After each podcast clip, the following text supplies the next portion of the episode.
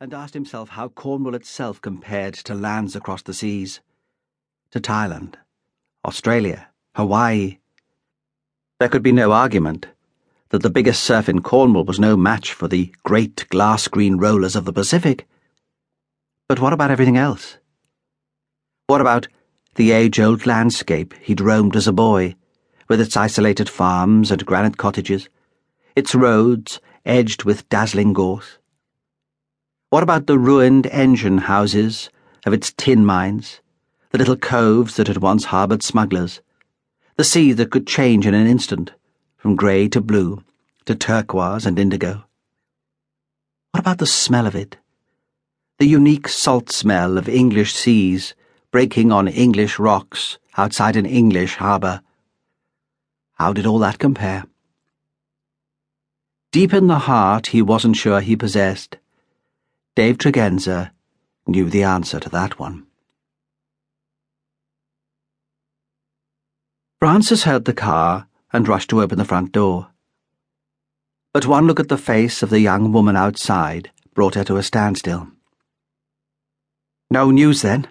she said. When I heard you arrive, I thought. She stopped herself. Why say it? She headed for the kitchen. I'll make us a coffee. Are the girls at nursery? Yes. I could see no point in disrupting them even more. They're unsettled enough without Jonny, and I'm sure they sense that I'm in a state. The two women faced each other across the kitchen table. Frances in her customary trousers and shirt, her dark hair needing a cut and swinging with each turn of her head. Opposite her, Delphi Tregenza pulled out a chair but continued to stand, as if she'd forgotten how to bend her knees. Well on in pregnancy, she was long legged enough to have retained a certain grace. But right now she was gripping the back of the chair, as if for support. I've just been to see the police again, she said. But it was the same old story. It's too soon for them to get involved. Frances busied herself with the coffee and wondered whether to admit that she was trying to organize a search of the whole area. Trying was the word, because the Lizard Peninsula was tricky territory, and she didn't know where to start. No, she couldn't say anything. It would look as if she expected something awful to have happened to Jonny, when, as far as they knew, he'd simply gone off somewhere on his own. After all, his brother had done it for good seven years ago. Though at least he'd announced his departure, and hadn't left twin daughters, nor a wife who was ready to produce child number three. She placed a mug of coffee on the table. Decaf, she said gently and filtered water. Delphi's ideas on protecting her unborn child had become an obsession in the last few days. There would be a psychological reason behind it, but Frances didn't want to go down that road. Do sit down, she urged.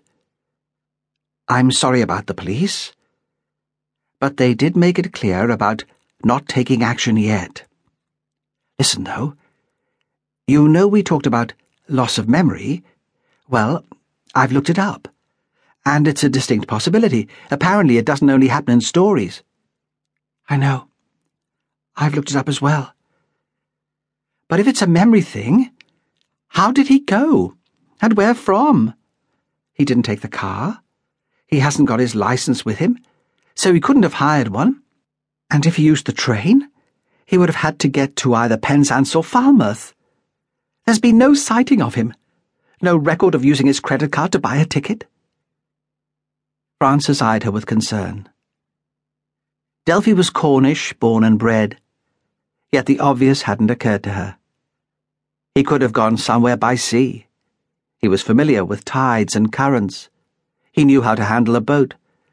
And to travel any distance, he could have hired a vessel, and if necessary, somebody to sail it for him. He could have paid in cash if he'd been keeping money aside for that purpose. The younger woman was chewing at her lips. You haven't got hold of Dave, then? Why admit to all the international phone calls? I have no address.